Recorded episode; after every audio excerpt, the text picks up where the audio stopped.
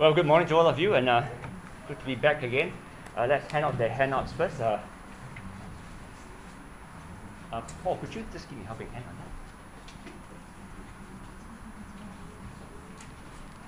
that? So while the handouts go on, and uh, you, you, you will have the handouts with you so that it helps you to follow through the, through the, through the sermon itself. Okay.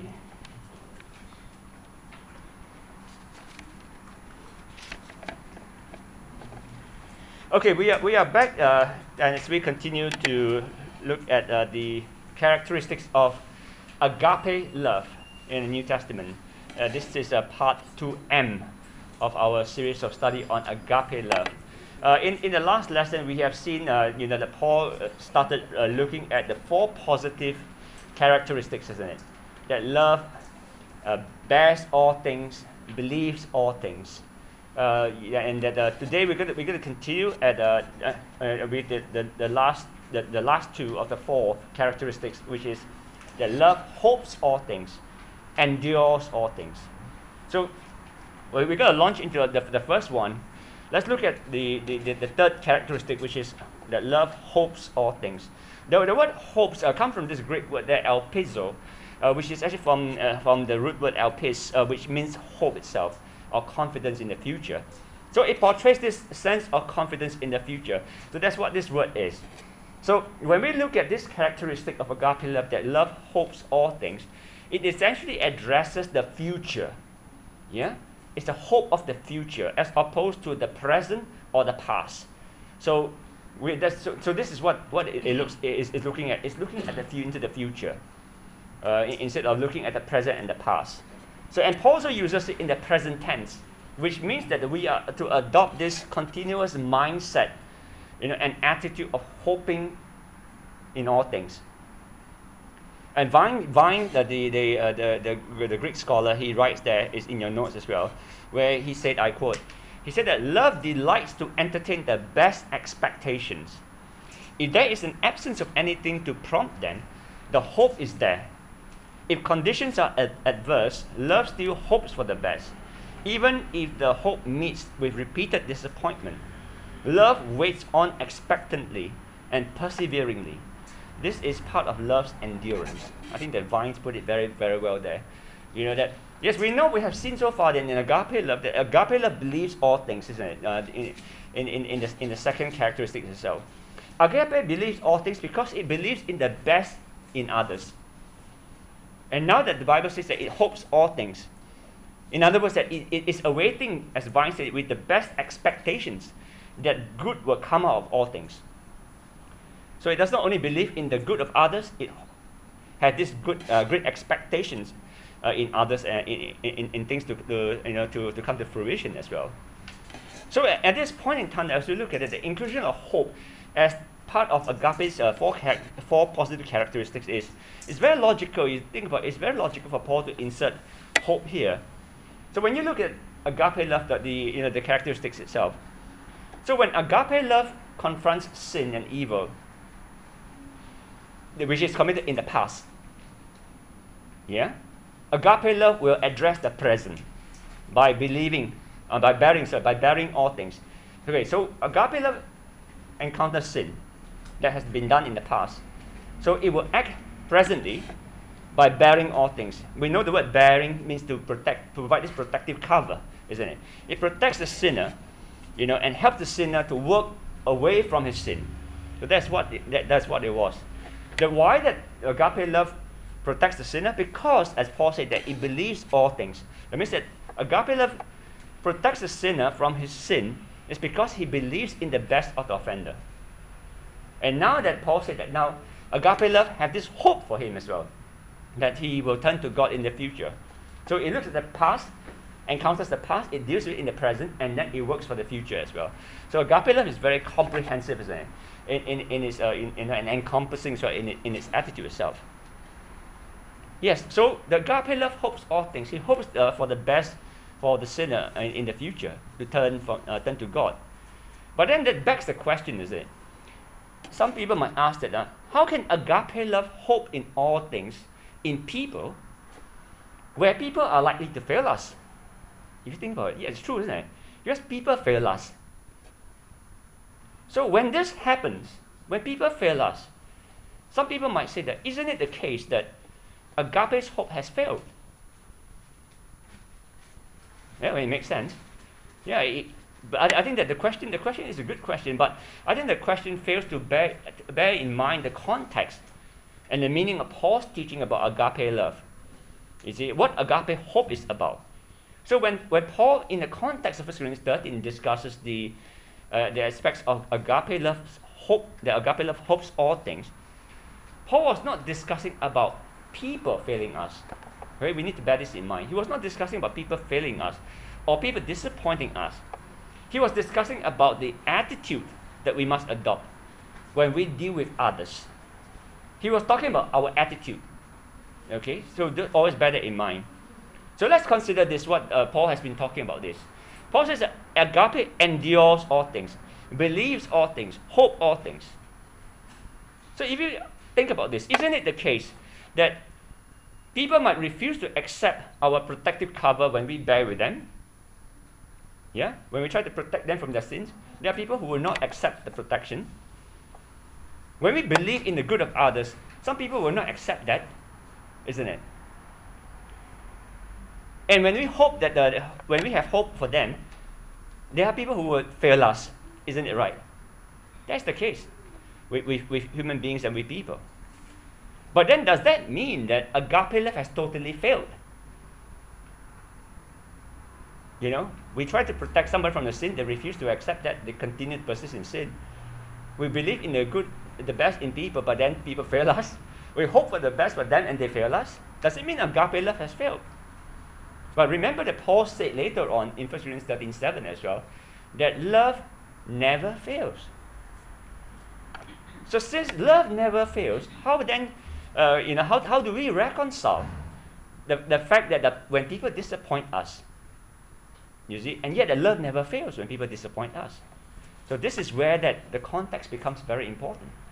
You see, the context is that Paul was talking about our motives what drives us in agape love to seek the highest good in others? Not the results. Paul wasn't discussing results, he was discussing motives. You see? So that's very important that in order to understand how agape works and how agape love, agape's hope never fails, we need to understand what the Bible means by hope. You see? And how this hope works. Okay, that's very important to understand that.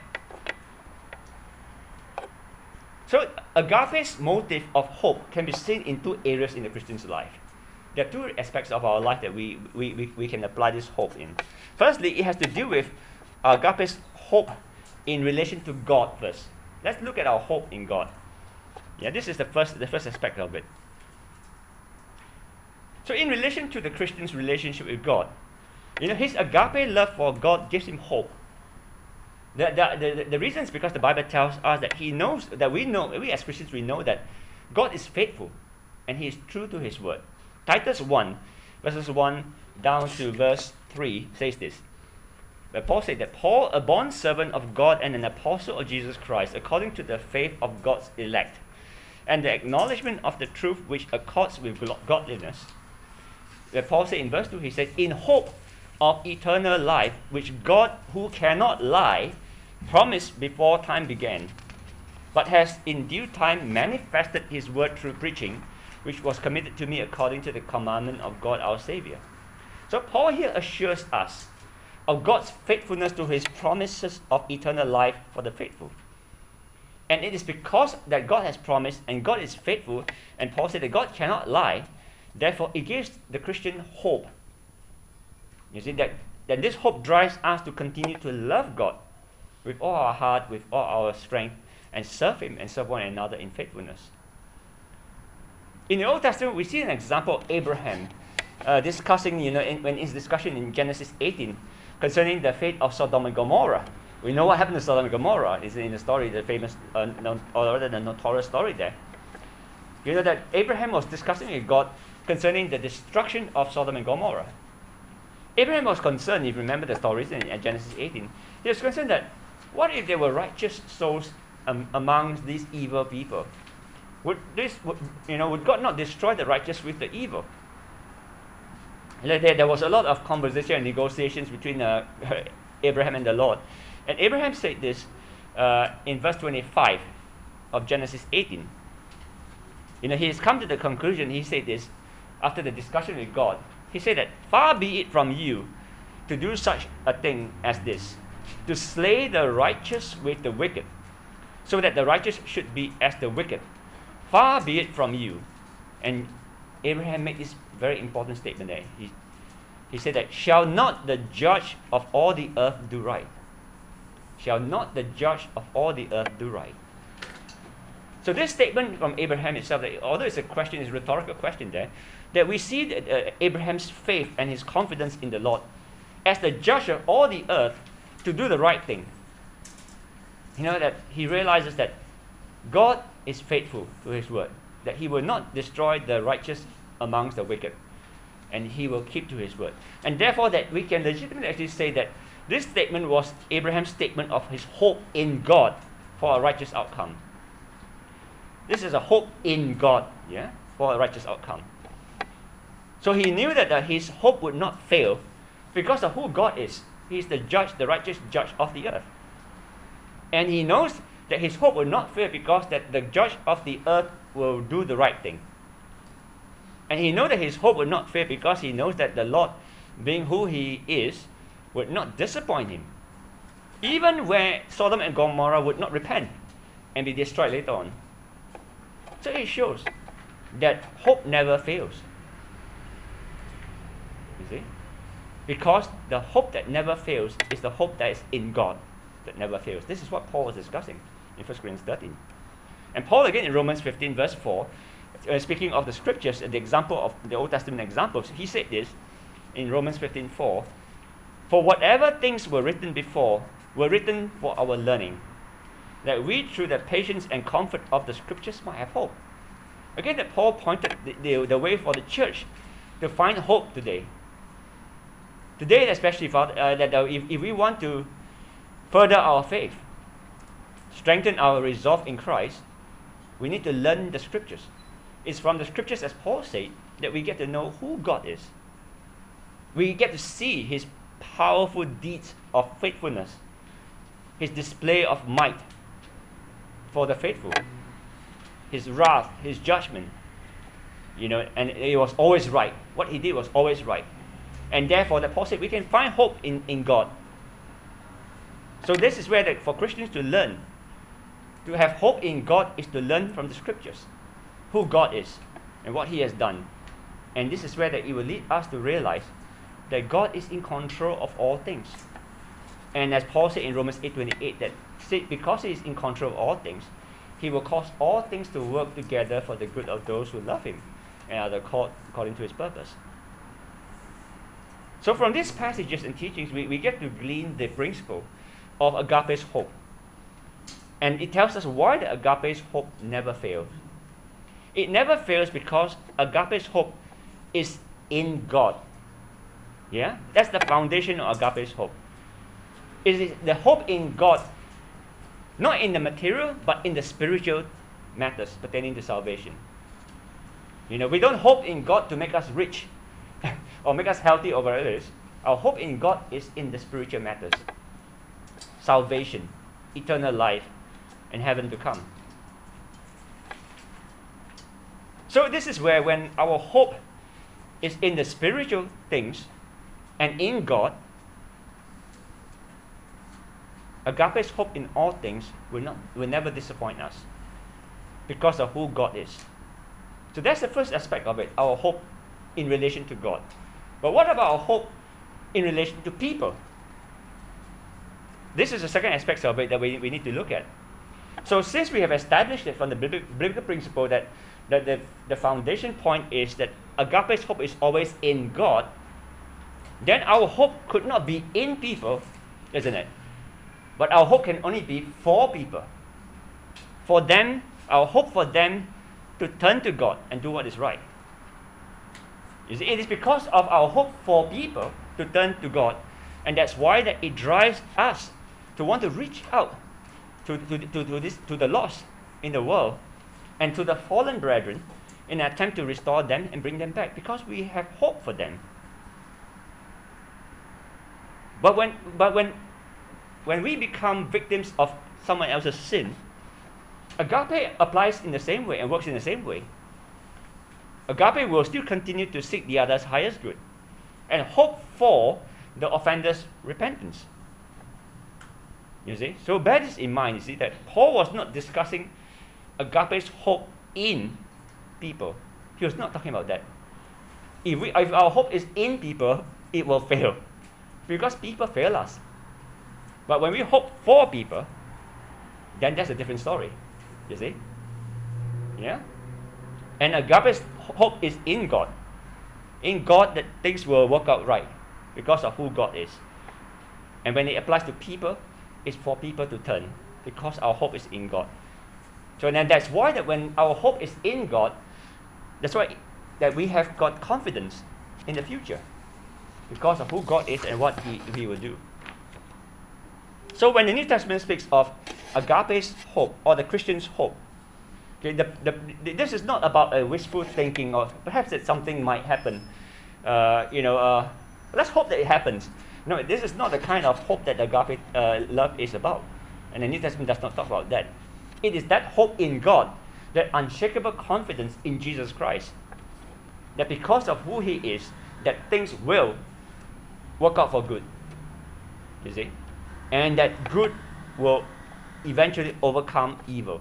No matter how bad the, the, the present situation may be, that God will always make things right. And that's our hope in God.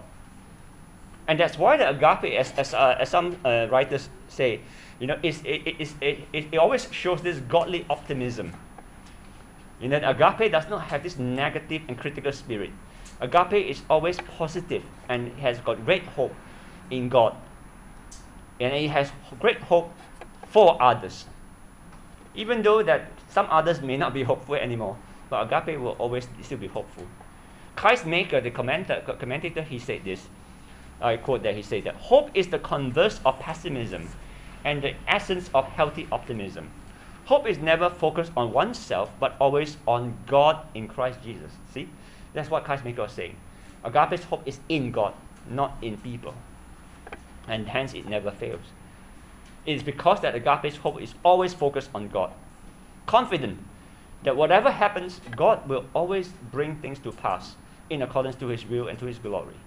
And it is this hope and confidence in God that gives us the confidence to lead us to do whatever we th- whatever we can in our with our best efforts in all that we do in accordance to God's will. And having done that, that we can still continue to hope in God for a positive outcome for others.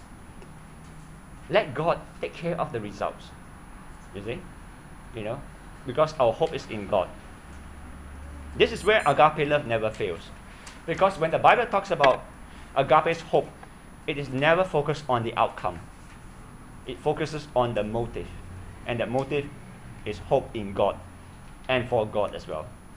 So when man fails us, agape's hope for them, yes, may have been disappointed, but agape's love has not failed because why? Its hope is still in God.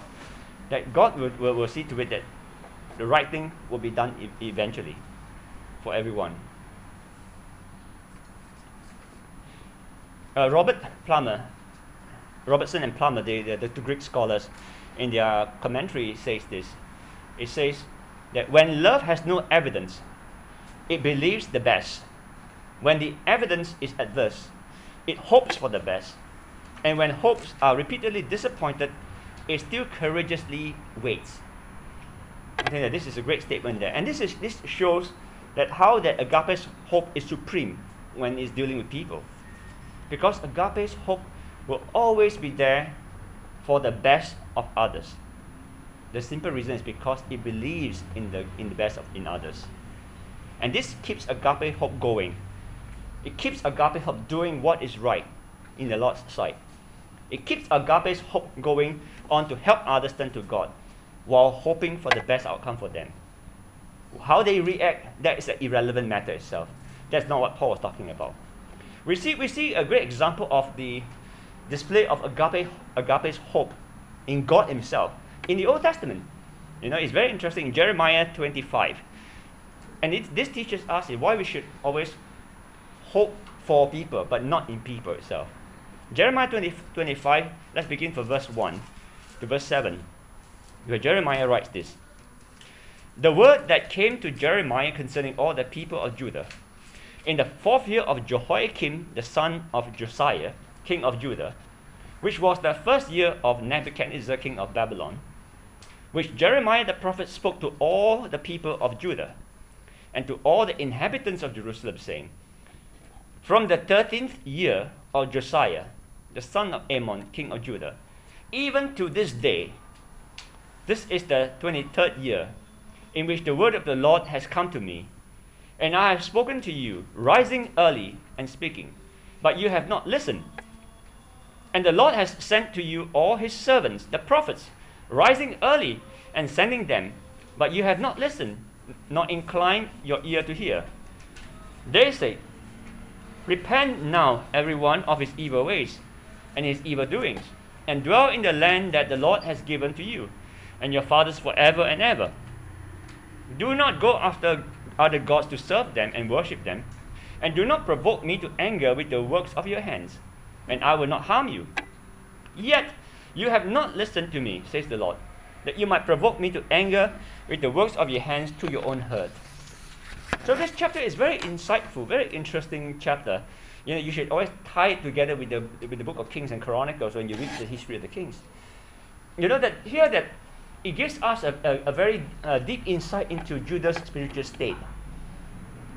During the reign, uh, you know, of King Jehoiakim, Jehoiakim was the son of King Josiah. Josiah was the last godly king of Judah. He was the final godly king of Judah. You know that he tried. If you read the Kings, you know that he tried from a very young age, uh, and as a teenager, he tried to turn God's people back to God. He did all he could, and yet they refused to turn. So now time for judgment was about to come on the kingdom of Judah with the Babylonian captivity. But even though that it was about time for God's wrath to be on Judah, you, you find in this passage that the Lord remained persistent, isn't it? He continued to send his warnings through his prophets, you know, and threatened Judah uh, with his wrath if they did not repent. And then Jeremiah 26 tells us about God's attitude, why he did that in Jeremiah 26, verses 1 uh, down to 3, and then we just read from verse 13. Jeremiah 26, 1, where Jeremiah said this. He said that in the beginning of the reign of Jehoiakim, the son of Josiah, king of Judah, this word came from the Lord, saying, Thus says the Lord, Stand in the court of the Lord's house, and speak to all the cities of Judah, which come to worship in the Lord's house, all the words that I command you to speak to them do not diminish a word. Notice what the Lord said here in verse 3. He said, Perhaps, perhaps everyone will listen and turn from his evil way, that I may relent concerning the calamity which I purpose to bring on them because of the, their evil doings. And then down to verse 13 of Jeremiah 26, uh, Jer- uh, the Lord said this Now therefore, amend your ways and your doings, and obey the voice of the Lord your God, then the Lord will relent concerning the doom that he has pronounced against you.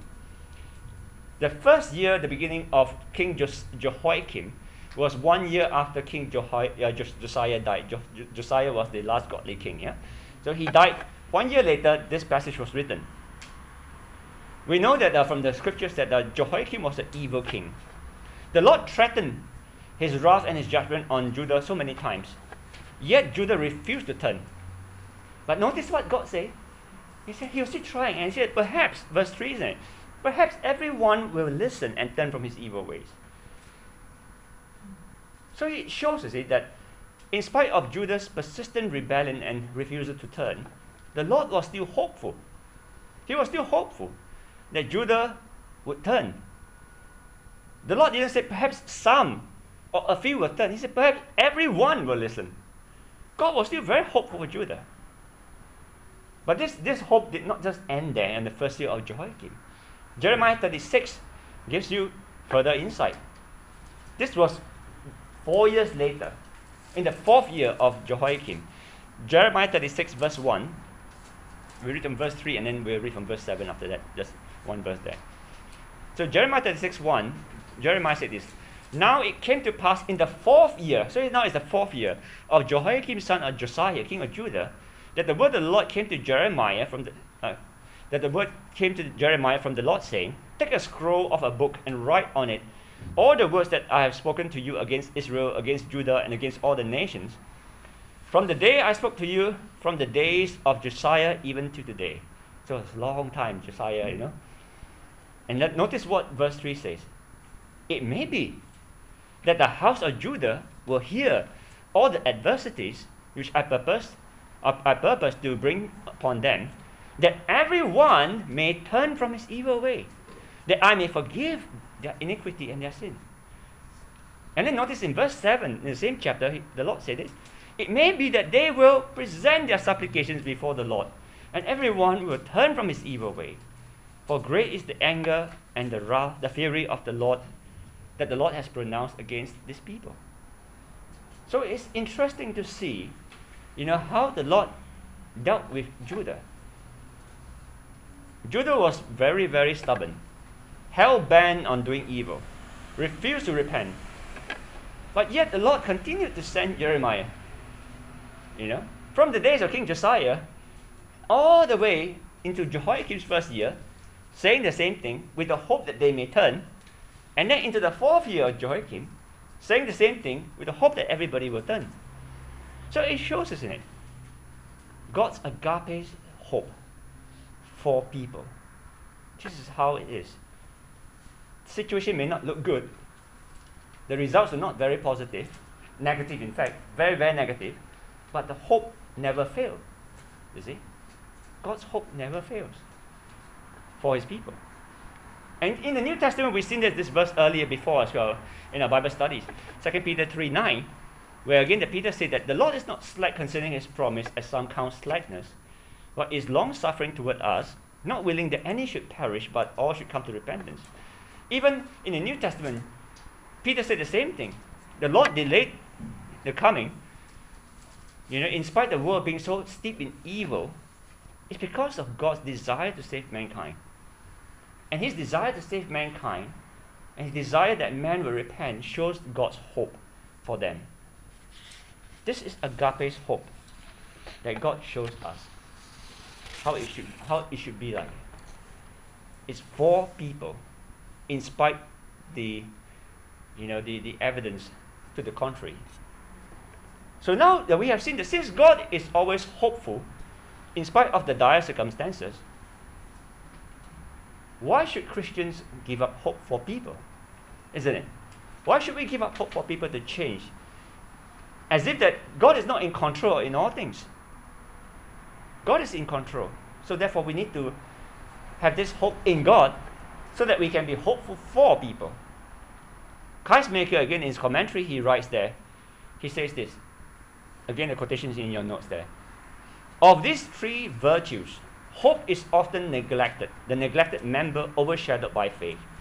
Nevertheless, when a tripod, a tripod is a, a thing with three legs in it, when a tripod loses one of its legs, its fall is inevitable. When a Christian nurtures love and faith but neglects hope, he fails and falters in his spiritual life. Paul frequently writes the verb of to hope, which appears in his epistle 19 times out of a total of 31 occurrences in the New Testament. Kistemaker say that hope is the converse of pessimism and the essence of healthy optimism. Hope is never focused on oneself, but always on God in Christ Jesus. I think Maker was right that agape's hope is healthy optimism. As I said before, it is because our optimism is in God, not in man. So this means that no matter what will happen, agape's love will always be vindicated. Even when people, the people whom we hope for, fails us. Because agape is an internalized attitude. Yeah? The hope is an internalized attitude of the Christian. You see? And it's because it's internalized attitude towards people, and that's why the Christian agape's hope will never fail. it will keep on doing what is necessary with that hope for people to change for the better. The writer to the Hebrews in Hebrews 6, verses 18 uh, down to 20 says this By the two immutable things in which it is impossible for God to lie, that we might have strong consolation, who have fled for refuge to lay hold of the hope that is set before us. You notice what verse 19 says. This hope we have as an anchor of the soul, both sure and steadfast, and which enters the presence behind the veil, where the forerunner has entered for us, even Jesus, having become high priest forever according to the order of Melchizedek. So Paul, I mean the, the writer of the Hebrews says this, he said that the Christian hope is an anchor of the soul, which is sure and steadfast. You know what an anchor does, isn't it? For a ship. It holds the ship in place, you know, especially when the storm is there, uh, you know, when the storm is raging. So it keeps the ship secure so it doesn't drift away. So that's what it is. This hope that we have in agape is an anchor to our soul. It holds us, and this hope is sure and steadfast. That means it's a strong anchor that holds us. It holds us because our hope is in God through Jesus Christ. And this hope will never fail. Even people may fail us. And that's why, for these reasons, that we should always hope in God. So now let's move on to the fourth characteristic of agape, where Paul said that, that love endures all things. The word endures comes from this uh, Greek word hupomone, which is actually a compound word that has got two parts to it. You have a prefix there, which is hupo, which means under, and meno, in the suffix, which means to abide or remain. So this word literally means to remain or to abide under. So metaphorically, it can be used to describe uh, something that is continuing in an activity in, in, despite resistance and opposition. Okay, so it, means that it endures. It can take pressure, you know, uh, from opposition. The, the, the commentator William Barclay defines this word as having the quality to stand facing the storm, struggling against difficulty and opposition. This is what it is. It, ha- it is a great quality and mindset, you know, to, to be able to withstand opposition and difficulty.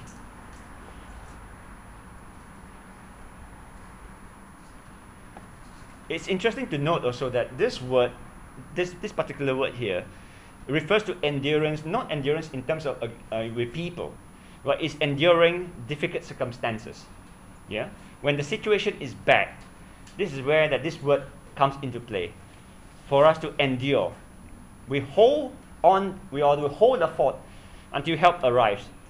So that's what this word describes. And Paul again that he uses it in the present tense. So which means that Paul was telling us that agape that endures all things is continuous. There is a continuing perseverance and tenacity in all circumstances. It will endure in times of pain, in times of suffering, in times of deprivation, in times of hatred, loss, and loneliness. It will endure. And that's how great this characteristic is. And it has even led to, to the Greek philosopher Philo to call this, this particular Greek characteristic as the queen of virtues. You know, it's not the king, but the queen of virtues. So, what we have seen from the description of this word in the Greek language is that it actually indicates activity instead of passivity. So, what it means is this yeah, when agape endures all things, it, is, it has this quality of making progress against difficult circumstances. Making progress against circumstances. Okay? And it can turn, you know, suffering and hardship into grace and glory. That's what it is. You see, it is, it is not a, the kind of attitude, you know, when things become difficult, sometimes we say, ah, just, just bear with it, you know, just do nothing but bear with it. Grin and bear, as we call it. This is not how the word is being dis- dis- defined. It is a triumphant facing of difficult circumstances. You see? When agape has this triumphant attitude when circumstances become difficult. Because agape knows that even out of evil, that God will guarantee good out of it. God will bring good out of it because its hope is in God, its endurance is in God. Some Greek scholars call this the frame of mind which endures. Again, it's a mindset issue. It's not just a physical thing, but it paints this picture. See, I don't know if you have seen uh, the recent Olympics, uh, uh, you know, weightlifters, you know, the weightlifting event. So it portrays this picture of a weightlifter, you know, that who has got this heavy load on the barbell on his on his shoulders, on his under him or her, and that he, he sits at the bottom of a squat. He doesn't sit there and then you know and then give up, isn't it? He what what does he do? He squats on it and he rises up with the weight, isn't it? And heave it over his head. So that's what agape endurance is. It doesn't sit on, at the bottom and bear the, the, the, the, the, the, the load and hope for the best. No. It rises, it makes progress. So it does not remain static, it is progressive in difficult circumstances. So it, ha- it, des- it describes an, an active endurance and has this quality that helps, you know, like a marathon runner. The marathon runner is exhausted, physically tired, but mentally he's enduring and moving, moving, and moving forward. So that's what this word defines. Uh, you know, the mindset of a champion, somebody who does not uh, remain static or succumb under pressure, but continue to look forward and move forward in spite of the pressure. Uh, uh, writes about this word that he said that, that this word refers to an endurance of setback and rebuffs which never gives up. It is enduring, it is a characteristic that never, never gives up. This fourth characteristic of agape is necessary you know, for agape to have this constancy and persistency. When you look at the context of 1 Corinthians 13 in the description of agape itself, you can see that when agape meets tough situations, agape always does right, isn't it? It always does what is right. And when you do what is right, you will always meet fierce and strong opposition. So when agape love confronts sin and evil, it will meet strong and fierce oppo- resistance. And when there are resistance, endurance is necessary. Agape endures. And that's why there is an, uh, is an important characteristic for every Christian to have the endurance. You see, when we face pressure from others, when we try to do right, we face pressure from family, from friends, from unfaithful brethren in the church. You need endurance to continue to persevere and do what is right. And this is where that uh, Robertson and Plummer writes that he said that en- the agape that endures all things is that cheerful and loyal fortitude which, having done all without apparent success, still stands and endures, whether the ingratitude of friends or the persecution of foes. So agape, uh, in agape's endurance is very positive, very cheerful in its outlook, in spite the pressure, in spite the opposition. It never gives up. It continues to plow on, as you call it. And this is where we see this queen of virtues in the lives of, we see that even in the lives of the Lord, our Lord and the apostles, isn't it? How all the op- oppositions they faced, they continued to plow on and do what was right. You see, this, this is where that our Lord and the apostles' examples have shown us what Christianity is actually about. It is about standing up for the Lord against opposition in life, not fearing or allowing such trials to stop our walk of faith, and to make that we make this progressive spiritual growth against the odds, against the, the, the, the circumstances, overcoming trials and achieving, achieving victory in Jesus. So as we end here, in closing, what I want to do is, is to recap what we have learned about agape so far. So, brethren, in order for us to fully grasp Paul's meaning in these four characteristics of agape love, we, we need to read them in, in their context. Follow the flow of thinking of Paul. Yeah?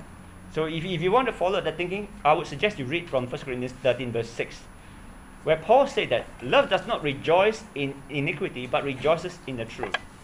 Then in verse 7, he said that love bears all things, believes all things, hopes all things, endures all things.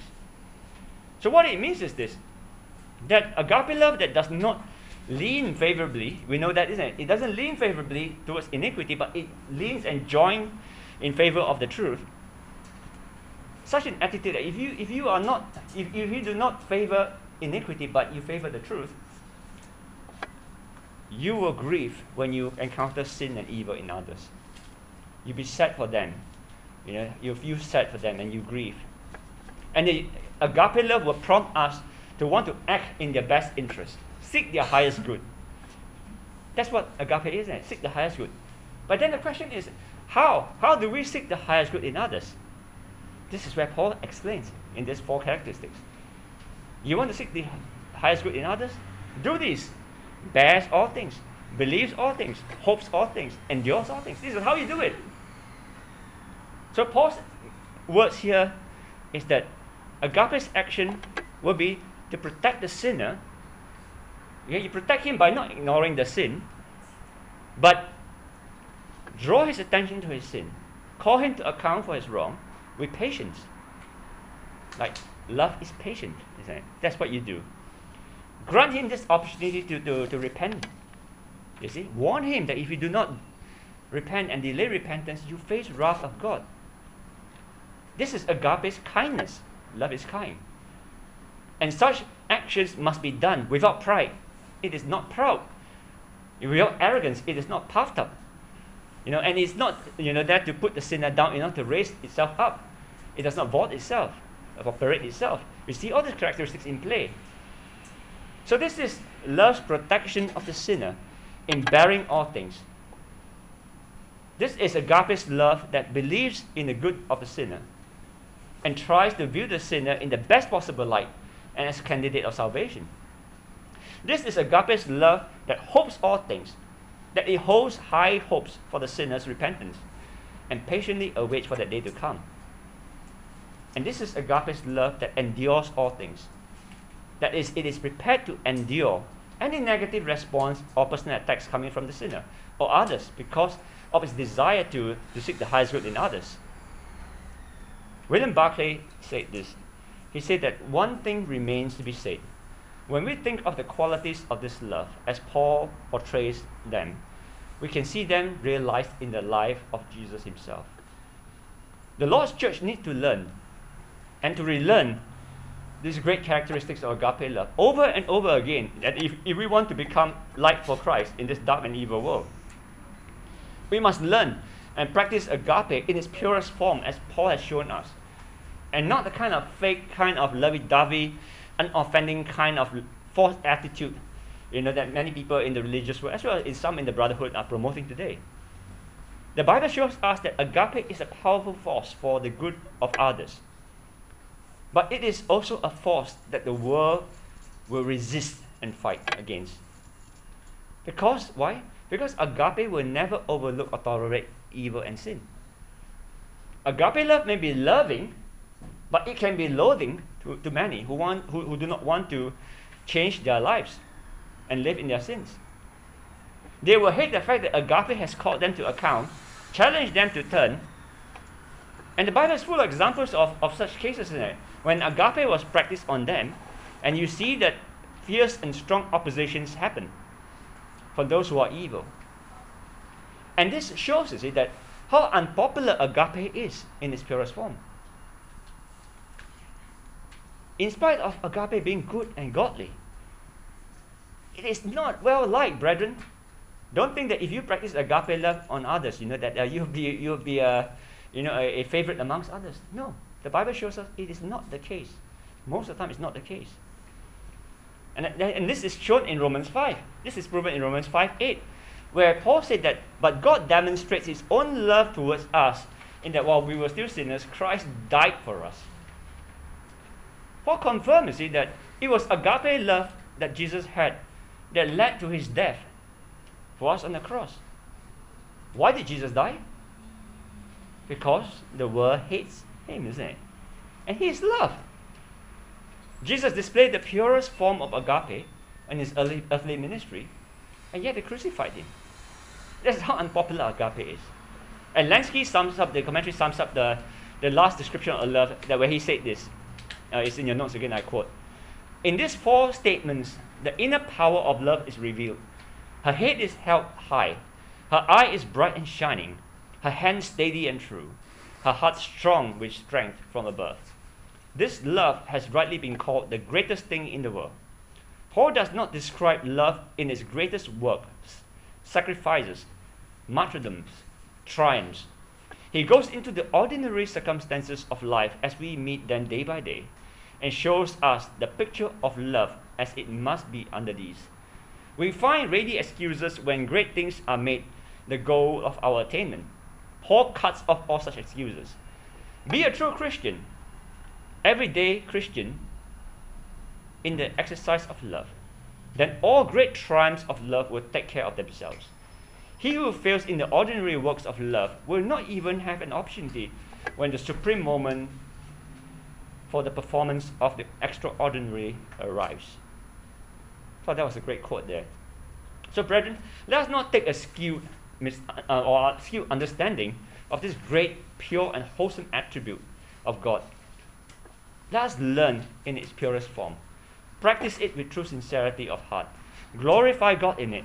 Because the God who is love, who so loved the world that he has given his only begotten Son to die on the cross for us, to save us from, from, condemnation, that we as his followers should be Christ like, God like. Because we are heirs of his salvation. We are children of God. We, we need to demonstrate this and live by these principles of agape love. Not only for God, but for others and for one another. Just as Christ has loved us and given himself for us. Unless and until agape is truly taught and practiced in its purest form, the Lord's church will never grow spiritually to glorify God in all things. Brethren, in closing here, let us practice this great attribute today and love God and others as He has decreed in this world, that we may glorify Him in love in all things. Thank you.